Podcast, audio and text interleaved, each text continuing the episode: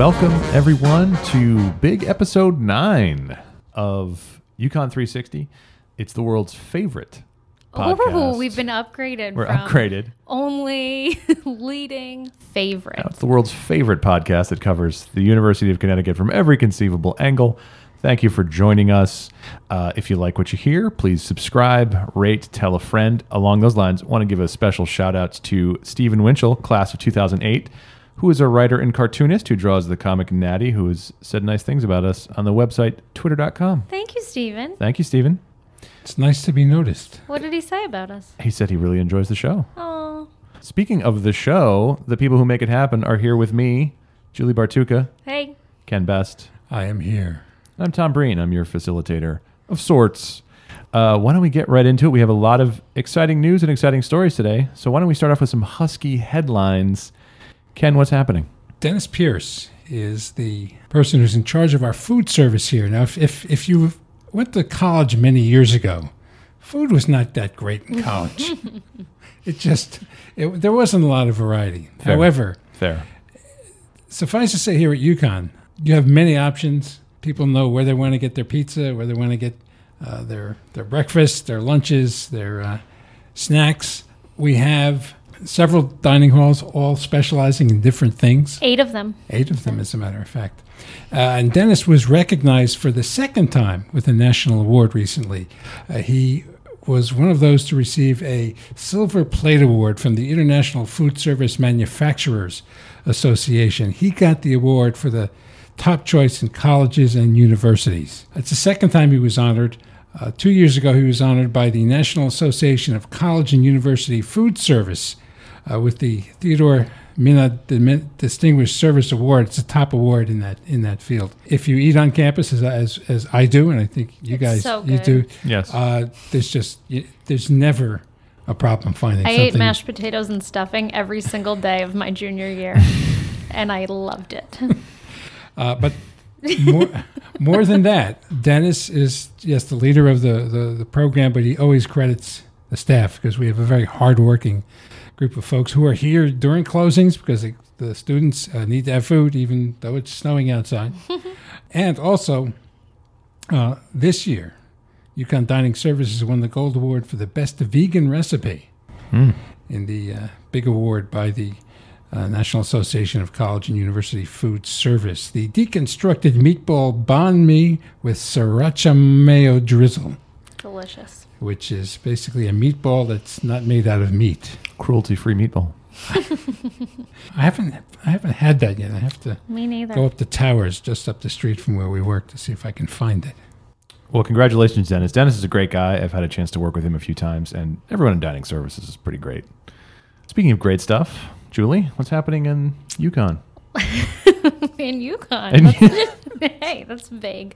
Um, this is actually a really touching, awesome story. The family of Alex Schachter, a 14 year old who was tragically killed in the Marjory Stoneman Douglas High School shooting in Parkland, Florida, has established the Alex Schachter and Family Memorial Scholarship here at UConn. Alex's late mom, Debbie Goldberg Schachter, was a 1993 alum, or 1993 graduate, sorry, and his family says he practically lived in a UConn sweatshirt. His aunt and uncle brought him here when he was five to visit, and he dreamed of being a Husky one day and playing in the marching band. Uh, the undergraduate admissions office actually sent Alex's family an acceptance letter making him an honorary Husky after his tragic passing, and the marching band and pep band have designated the young trombone player a full member of the bands. They wore pins emblazoned with his name at all their performances this spring, hung a photo of him in the practice room, and left an empty chair in the trombone section during rehearsals. So, really sweet. Alex really is a Husky forever. Um, and now there's a scholarship that will help future marching band members attend UConn. And if you want to donate to that, you can visit foundation.uconn.edu. That is a great story. As for me, some exciting news. Uh, as many of you know, in fall 2017, we added student housing in Stamford for the first time. And it has been so popular that the Board of Trustees uh, voted this month to pursue some short term leases to add more student housing Wow. because we got way more deposits than we expected. It's become a very popular option. In fact, our applications to the Stamford campus are up 23% over the previous year. Awesome. It's a beautiful campus. It is. And the, housing the housing is great. right Um, downtown. and don't worry, fiscal hawks out there. Uh, the cost of these short term leases will be more than offset by the operating surplus at our long term student residence in Stamford, uh, as well as the increase in tuition from the new students. You know, the housing at Stamford has been so popular, you could almost say the decision to build it there was elementary. and with that perfectly natural and not at all forced segue, that leads me to our first piece of this episode, courtesy of Ken Best. Ken, there's a professor at UConn Avery Point uh, who has a great amount of expertise on the world's most famous detective. Tell us more. Pamela Bedore is an associate professor of English and the writing coordinator at uh, the Avery Point campus, where she teaches uh, classes in a variety of subjects, including popular fiction. Uh, but she specializes in researching detective fiction, including uh, the book that she wrote a couple of years ago, Dime Novels and the Roots of American Detective Fiction. The sixth season of Elementary, which is what Tom was referring to, Hmm. the modern Sherlock Holmes series. Uh, and there's a forthcoming Ethan Cohen comedy, Holmes and Watson, with Will Ferrell as Holmes and John C. Reilly as Oh, Watson, wow. That'll be good. coming up at the end of the year. So I went down to Avery Point. It was a hardship trip to go to the coast Beautiful campus. at Avery Point. and um, spent some time with Professor Bedore, uh, who I've uh, known for a number of years, and she's she's great to talk with.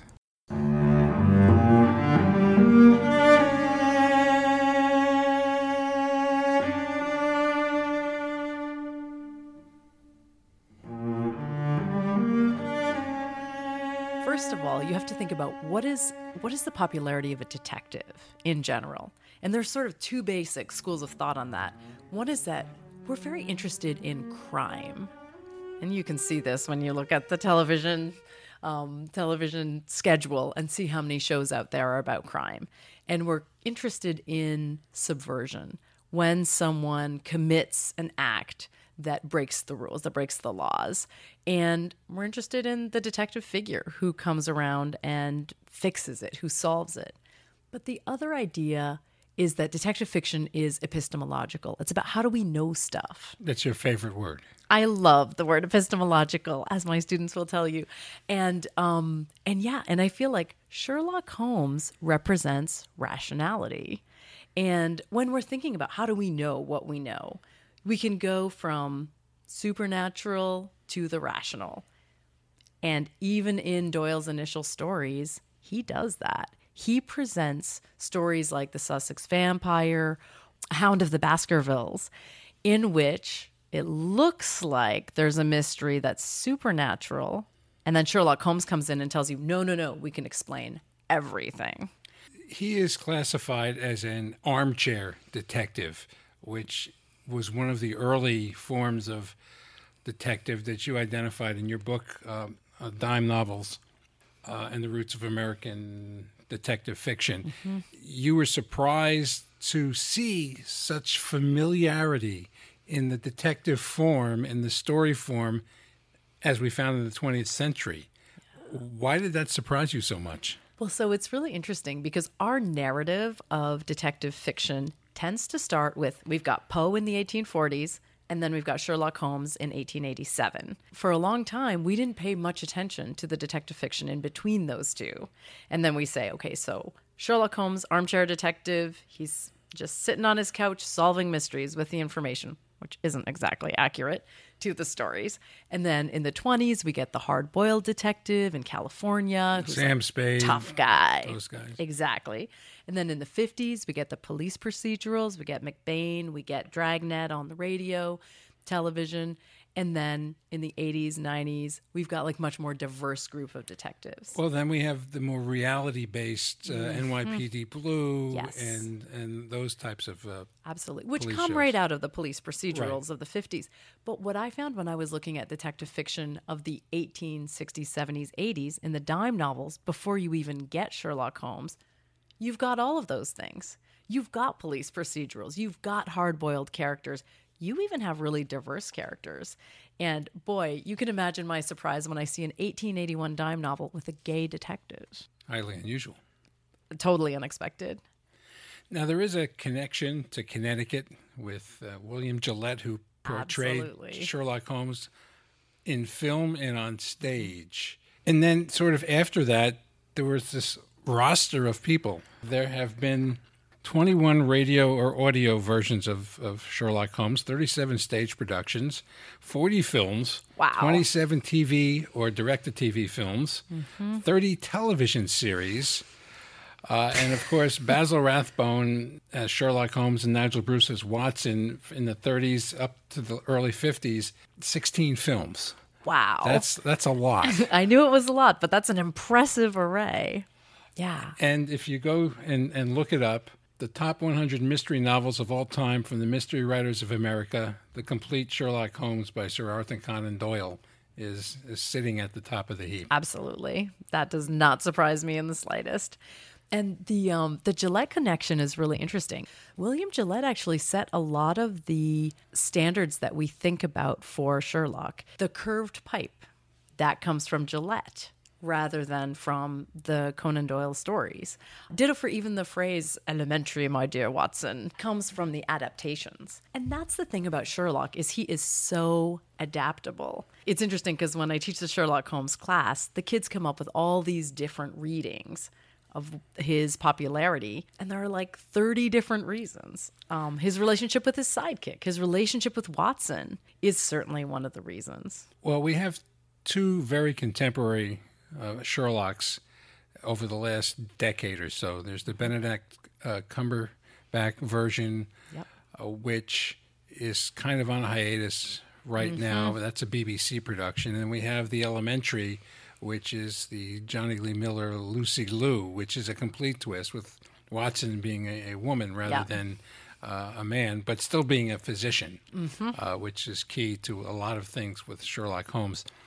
Is that part of the adaptability? Because if you, you look at these contemporary versions, of course, there's technology that didn't exist in the original. Mm-hmm. Right. Uh, although Sherlock was a forensic detective, so he Yes. sort of was breaking ground with that when Conan Mm-hmm. Doyle, who was a doctor himself, wrote those stories. So Right. does it fit that well? Absolutely. Yeah. So Sherlock, who was always writing monographs on forensic things like 18 kinds of cigarette ash or whatever, he was always um, using forensic techniques, early forensic techniques, but that are very, very easy to adapt. So when you when you mentioned that Watson is a physician, that's really important. Watson knows a lot of stuff. Watson's adventurous. And it's funny how you say that Sherlock is the armchair detective, which is how he's often portrayed. But those two guys are out there at crime scenes, and Watson carries the pistol. They have all sorts of adventures that are really, really easy to adapt. Of course, today we have such an interest in the Victorian period. And the two ways to adapt are to bring Sherlock into the 21st century. And then you also get some film versions and probably some of the older TV versions that really double down on the Victorian piece of it. Now, you've done several pieces since your book came out about fiction, about detective fiction, Yep. and in, in other areas. Why is this still coming up consistently in study? Because you would think, with as much as been has been out there for so many for so many years, we're talking about the uh, the late 19th century, and we're into to- the 21st century, more than 100 years. Yeah. Uh, people are still looking at it this uh, different, trying to or trying to find things that are new. Yeah, and very, very easily finding things that are new. Because here's the thing about genre fiction. And by genre fiction, I mean detective fiction, science fiction, fantasy, romance. All of these genres, which people love to read, they lo- we love the repetition of the genres. But the best examples both repeat and innovate right? And so there's constantly people using all of this sort of standard techniques. There's a body on page one. We, as the reader, are trying to figure out who did it. We get this intellectual engagement, this cognitive engagement.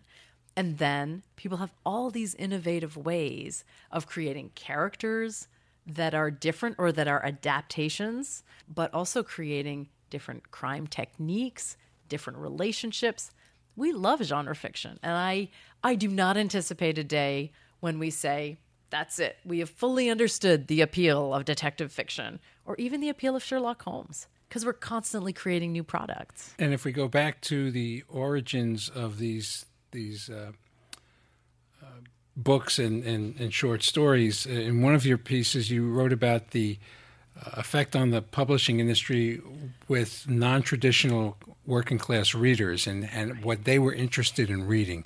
How does that still fit in? Well, I think it absolutely still fits in in the sense of with the dime novels, dime novels are the first, you know, 10 cent books that are available. Well, they cost between 5 cents and 25. They were not all one dime, but they were really available to working class readers. And they told stories of working class life, of everyday life that people could really understand and get behind and feel connected to. And they had working class heroes. And I feel like with Sherlock Holmes, it's interesting. Sherlock Holmes is a funny character. Almost every adaptation plays up the humor of his single mindedness.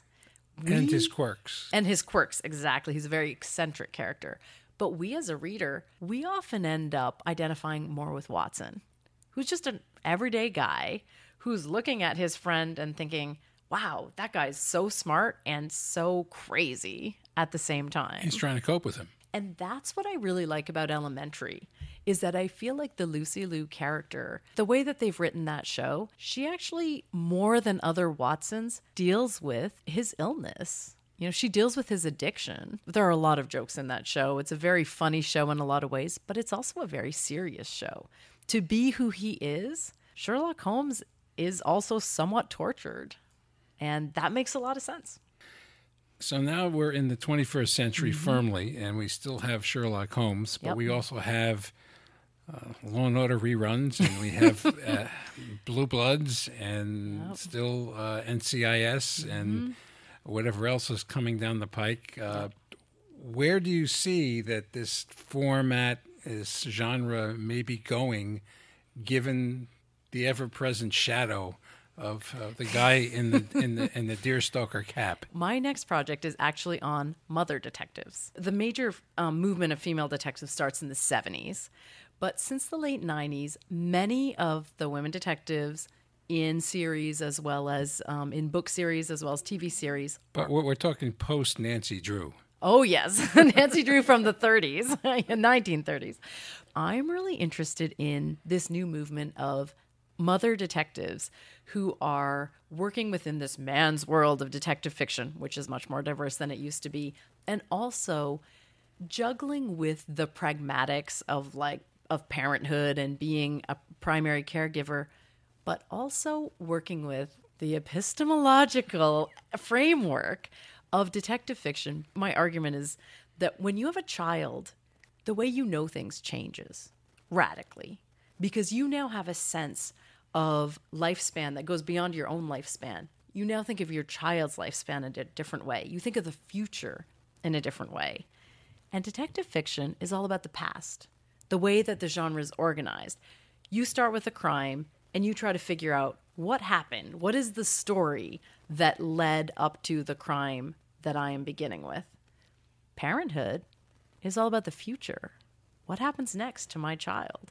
And I feel like there's this really complicated, but obviously cognitively pleasurable moment since we're getting the repetition of these women detectives who are also mothers that's a little different from the daddy detectives that we see.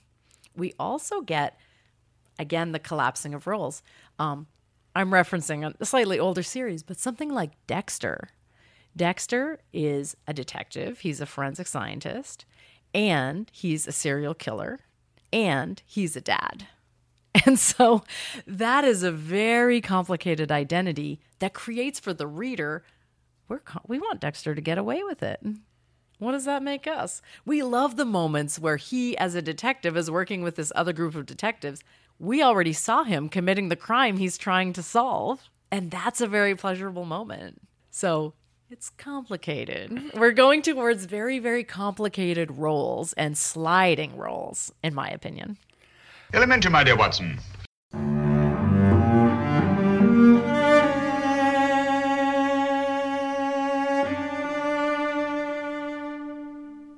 That's fantastic. Thank you for that, Ken. Uh, and you know, when I said that Sherlock Holmes is the world's most famous detective, I was not whistling Dixie. I don't think I've ever whistled Dixie.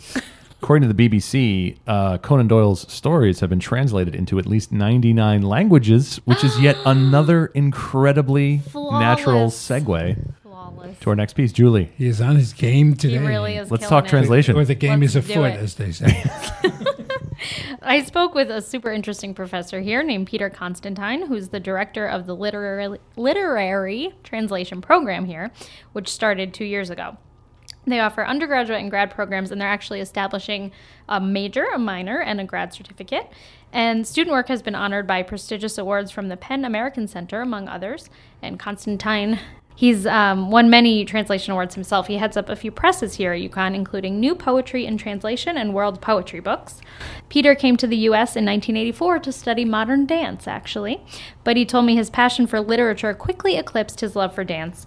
And um, he has a very interesting background, which he talked a little bit about. He speaks many languages and talks about his relationship with many languages, which was fascinating to me because I hardly speak one language.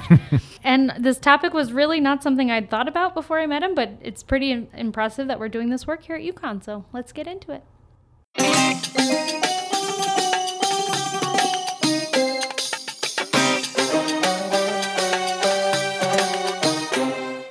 So, where does literary translation fit into today's world, today's society? How does it fit in? Well, translation is, is a, a booming international market in the globalization trend, in international business. So there is that aspect. And then there's a cultural uh, side of things. In other words, where uh, literary fields and uh, literary markets are being opened up. So we are interested in what is being written in China. We are interested in what is being written all over the world, in Iran, in, in Russia. So th- this is something that uh, that I, I see a growing trend in, in in translation of literature. So this is something that we are, are working on here too, and we have students uh, who have been translating from Bosnian, from uh, Haitian Creole, from Serbian, Russian, Chinese, Japanese, Korean, and the list goes on. And you mentioned a few of them have been recognized for their work. Yes, uh, the uh, undergraduate Emily Socha, for instance, in May. Uh, has a, uh, a big spread in World Literature Today. Uh, she's translated a, a young Spanish poet uh, from Spain, Juan Bello Sanchez, probably pronounced Juan Bello Sanchez. So that is something that is quite unusual. I think she's probably the first undergraduate to publish in this major international uh, peer-reviewed literary magazine. So that that is, I think, a major first. Uh, we've also had graduate students publish there. Uh, Pauline Levy Valensi discovered a uh, young French poet. whose name is Perrin Langda, and um, she also published a series of, of his poems in, um, in fact, in, in World Literature Today. Brian Sneeden, who is a graduate student, uh, translates from the modern Greek. Uh, he's published poems by Phoebe Giannisi in that magazine. I will also say that I have a press called World Poetry Books, and uh, we're doing a series of books of which um, Brian Sneeden's Homerica was chosen as one of the, uh, the, the best books of 2017 by uh, Anne Carson, who's one of the major poets in the world. What value, what do we get out of it when we translate these works from other languages? Well, we open up our horizons. We, we have an amazing literature here in America, but there is also an amazing literature in France. There's an amazing literature in Bosnia, in Greece, to name a few countries. So, uh, translation does open up the windows and the doors to the world. How do you teach translation when people are doing this in, for many different languages? You're not teaching a language, you're teaching. Yeah, so th- th- that's it. We're not teaching the language, but we're, we're teaching the transfer, like how to recreate uh, pieces in English. So English is, is the main focus. Uh, what we do is we have two types of students. I say students with two with two kinds of, uh, of, of strength. We have mother tongue speakers. So let's say I, I might have some students who are Chinese, whose strong language is Chinese. They they know their Chinese. They know the Chinese literature. There's absolutely no question about what the original text is. So for them, their English is good, but it's not a mother tongue English. So there we work on on how do you recreate what the original has. Then we have students who have English as a, as a very strong language, who are remarkable stylists and remarkable writers in English, and who uh, either let's say I can give some examples like might have Russian Polish or Bosnian as a heritage language, and they know the language well, but English is stronger. So there we figure out like how to get extra help, you know, when it comes to a certain nuance in Russian or in Bosnian that that might not be understood. You mentioned nuance, and I was thinking about that before you said it. It's it's not just a direct, you know, you're not putting into Google Translate and saying, "Here's what this word means." It's it's getting the intent across. I imagine that is the big challenge and the the struggle that you guys might encounter when you're doing this work. Uh, yes, and and I think there's a new direction, a new idea in translation, which is that we're very interested in the end product, and we're not necessarily strict, or we don't have strict guidelines as how you get there. What's your favorite translation that you've done? I know you've done dozens and dozens and dozens of works. I saw a lot of Chekhov. And I really, yes, I really enjoyed Anton Chekhov. I think he's a major stylist, uh, very innovative. If you think of those pieces that um, I translated the short stories that were unknown at the time because he, he did have an incredible amount of energy. He wrote over 700 stories and he had a very short life. And some of those stories are, are you think about it, it's 1880 that he's writing them, and they're stories written in the form of a census report, for instance, or a, a, a, love letter by a lawyer that is done like a deposition, you know, with a stamp on it. Hmm. so creative. Very creative, and you'd, you'd imagine people would be doing that in the, in the 1920s and 1930s. So he was doing that 40, 50 years before anyone else was. I like that, and the fact that they're very humorous and, and interesting and, and just creative. And he'd once said, uh, "Give me an ashtray, and I'll write a story about it." And you really feel that that that puts pen to paper and can actually just write and write something brilliant in a, in one draft. Tell us about your upbringing. You were raised in Greece. Ah, uh, yeah. So my my father was English of Turkish background, but I was raised in Greece. My mother was Austrian. So we spoke German, English, Greek at home. So that that was the beginning. I went back to England when I was 11 for a few years, but then returned to Greece. And in Greece, I went to a school that, that had a very, very international curriculum. In fact, the idea of the school was to provide a, a, British or an American education. So you could do your SATs or you could do your, your GCE O levels and A levels. However, they, the courses were also directed toward, let's say, students whose parents were foreign diplomats. So uh, we had a very, very strong Russian department for all the East Bloc uh, students, as, as it was back then, in the Soviet, because this was in the in the 70s and early 80s. Also Vietnamese, uh, Afrikaans. So Afrikaans was something I was interested in, in fact, and and they had Afrikaans classes. That's a a, a language of South Africa, which mm-hmm. is of, of Germanic background, but but mixed in with with local Khoisan languages. So it's a it's a fascinating language to me. Um, and in fact, I'm, I'm doing some work on, on Afrikaans translation and self translation right now. So it's, it's something I'm thinking about. And um, the, the headmaster wanted me to do an exclusively Vietnamese education. In fact, hmm. Mr. Myers was his name. He was a man of, of great vision. I resisted that. So I, I chose Russian. But I often wonder, I think to myself, what would have happened if I'd said yes? because then that would have meant all my classes would have been in Vietnamese. Right. Wow. And how many languages do you speak now? Well, it's hard to count languages because it depends. I mean, German is my mother tongue per se, but then in Greece, that's the language I grew up in. English is a language that I've always worked in. So, so there's slight differences there. Russian is a language that I've, I've translated most from. I did uh, the Essential Rousseau for Random House Modern Library. So French was something that I was very, very dedicated to. But for instance, French is a language that I I don't usually speak, but okay. I read a lot. So it's hard to actually evaluate, to count up languages. Interesting. Yeah, so one has different relationships with different languages. Also in Greece, I should say that, uh, you know, we have some autochthonous languages, and that means, let's say, languages that are only spoken in an area. But uh, my my stepfather's family in in Greece, they are Aberisht speakers or were because it's a language that's almost dead. Like we're the last generation that can speak it. So that's another language that I have a very unusual relationship with because it's a language I can't really talk to anyone anymore since my uncle, who was the last real fluent speaker wow. in the village, died. But uh, it's a language I'm working with because he left a lot of, of written work, uh, even though the, it didn't have an alphabet or wasn't a written language, but he invented an alphabet and, and wrote poetry and, and a biography, an autobiography, in fact. Things have been published, translations of that, because it is a very powerful voice that he uh, that he had. So you can you can kind of keep that dead language alive through working with it. I would imagine. I spent years recording him, so I, and we have the only recordings of that language. Wow. So we should put that somewhere safe. Yes. Perhaps here, perhaps Maybe here in in, the library. archives, Yeah, yeah. we should put it here in the library so we can have it forever and ever. That's great.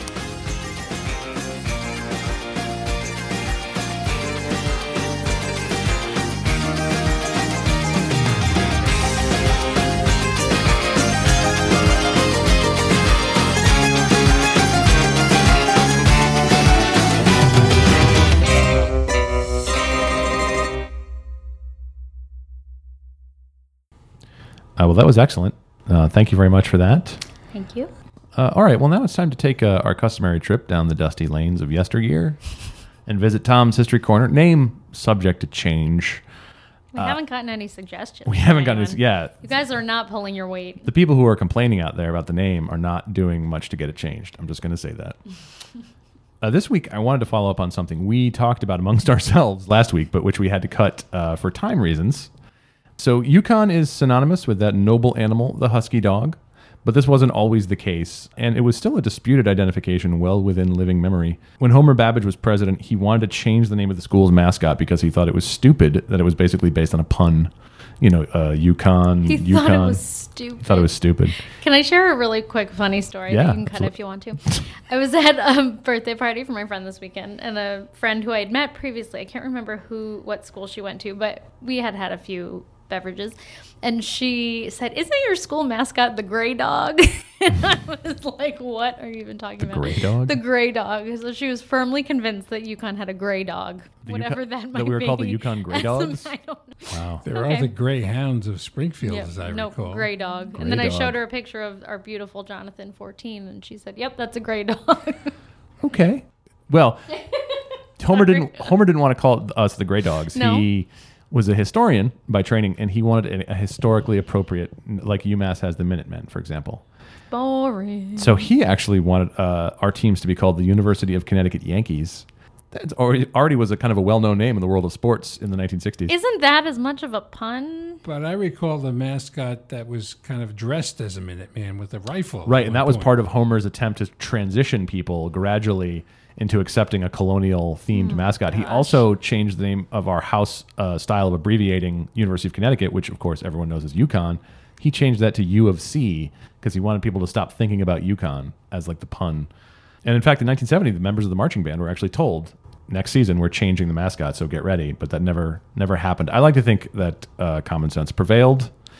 Uh, and Jonathan has remained our official good boy ever since. But that wasn't always the case. It's pretty well known that the Husky mascot was chosen in 1934 in a contest held by the student newspaper, the Connecticut Campus, which in those days was a weekly. But our institution was founded in 1881. So, uh, what the heck were we called for the 53 years before Jonathan's arrival?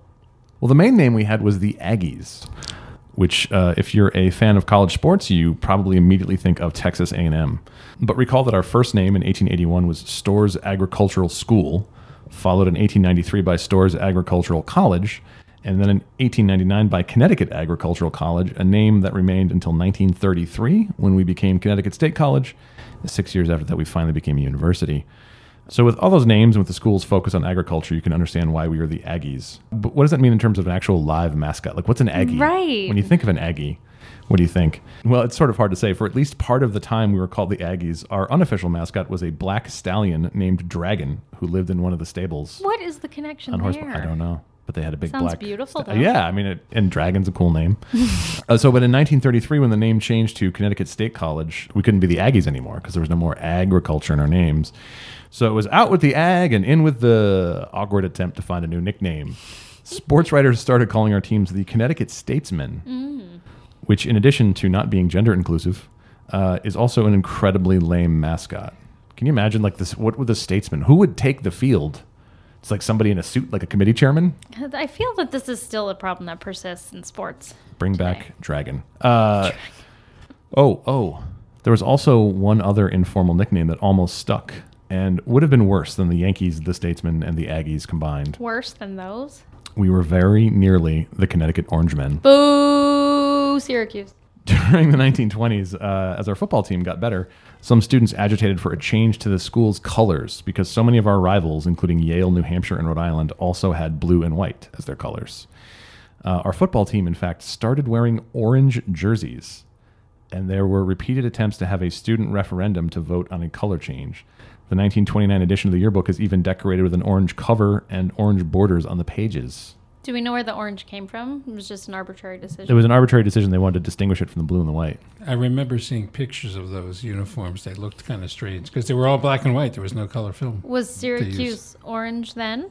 That's a good question. I don't know. I don't know. We We, probably weren't in a rivalry at the probably were not in a rivalry with Syracuse. It was a rivalry that we owned on social media that's a few right. years Not ago. much of a rivalry on social We media. won't say Um, who started it though. Fortunately, we only had to wait uh, five years for the arrival of Jonathan and the dawn of the Husky era, and, and the color orange was banished forever from the uniforms of our teams. Not a very flattering color on most people. It's not. It doesn't look that good. And also, it's connected. And that's what it's all about when you're playing sports. Yeah, also, it's also the, the Orangemen is also the, the colloquial name of a hate group in Ireland. Like it's just sort of it's just trouble. Just, trouble. It's trouble. We don't want that. Huskies are much better. Who doesn't like Huskies? I I can't If even. you do not like Huskies, I don't want to know you. I can't even think of anything orange that I own. That's a good. que- That's a good point. I don't think I have any orange clothing. I actually have something to promote. Yes, Julie, promote. I will. Um, UConn Magazine is online now, and it is hitting your mailboxes very soon when you hear this. oh, good job, Ken. Um, and I have the cover story this issue. It's an excellent story. That's Thank why you. you. are promoting it. That is why I'm promoting it. I'm very proud of it. Um, Although I have a story in there too. Ken always has a story in there. He's very prolific. It's um it's a great story about what some researchers here are doing to help uh, Cambodian refugees who suffered during the Khmer Rouge, which we have talked about a few times coincidentally on this podcast. Um, it's it's incredible. Check it out. It's very good. Thank you. Uh, I didn't mean the story was. I mean the story. the story is very. Good. I didn't good, mean my writing was incredible. It I is. meant the story. Is Right. about Why not? Incredible thing. but it is. It's very good writing. Thank you. Ken has a piece in it. I also have. You do have another big feature. I do have a feature. It's a photo feature. It It's, it's about hidden UConn. he did not take the photos. I did not take the photos, but Although I did see some of them being taken myself. I was present. And so it was, it's sort it's like a quiz, just like uh, to test your knowledge of all the obscure corners of UConn. and I will say that they just took the photos, assuming I would know what all of them were. and they sent me the, f- and there were a few, and I was like, I don't know what this is. It's like somebody's holding like antlers somewhere. I'm like, I don't. This is some That's kind of pretty funny. I pagan thought you ritual. were. I thought it came the other. no, no, no, no, no. Put no. the horse before the cart. no, there a I little knew bit. I knew a few of them, but I did. There were some I had to make some phone calls. Good thing you're a good researcher. yeah, Ken, what's new uh, in your world? Well, my story is about Michael Bradford, the oh, I love that story too. Very good. head of the Dramatic Arts Department, who has a very interesting backstory to how he Mm-hmm. became uh, a playwright, which Mm-hmm. was not what his intention was when he decided to go to school. Good teaser. But in the meantime, I can be found at 91.7 WHUS, UConn Sound Alternative, streaming online at WHUS.org on Mondays from 4.30 to 7 p.m. I'm at Julie Bartucca and at UConn Podcast. I'm at TJ Reen and at UConn Podcast. And uh, thank you for joining us this week. If you like what you hear, please subscribe, rate, um, get a tattoo. If you get a tattoo with our logo or something, we'll, I don't know. We'll, we'll, I we'll, think de- we've done this one before, Tom. we'll definitely name you on the air. Because this is radio, you can't see us. Yeah.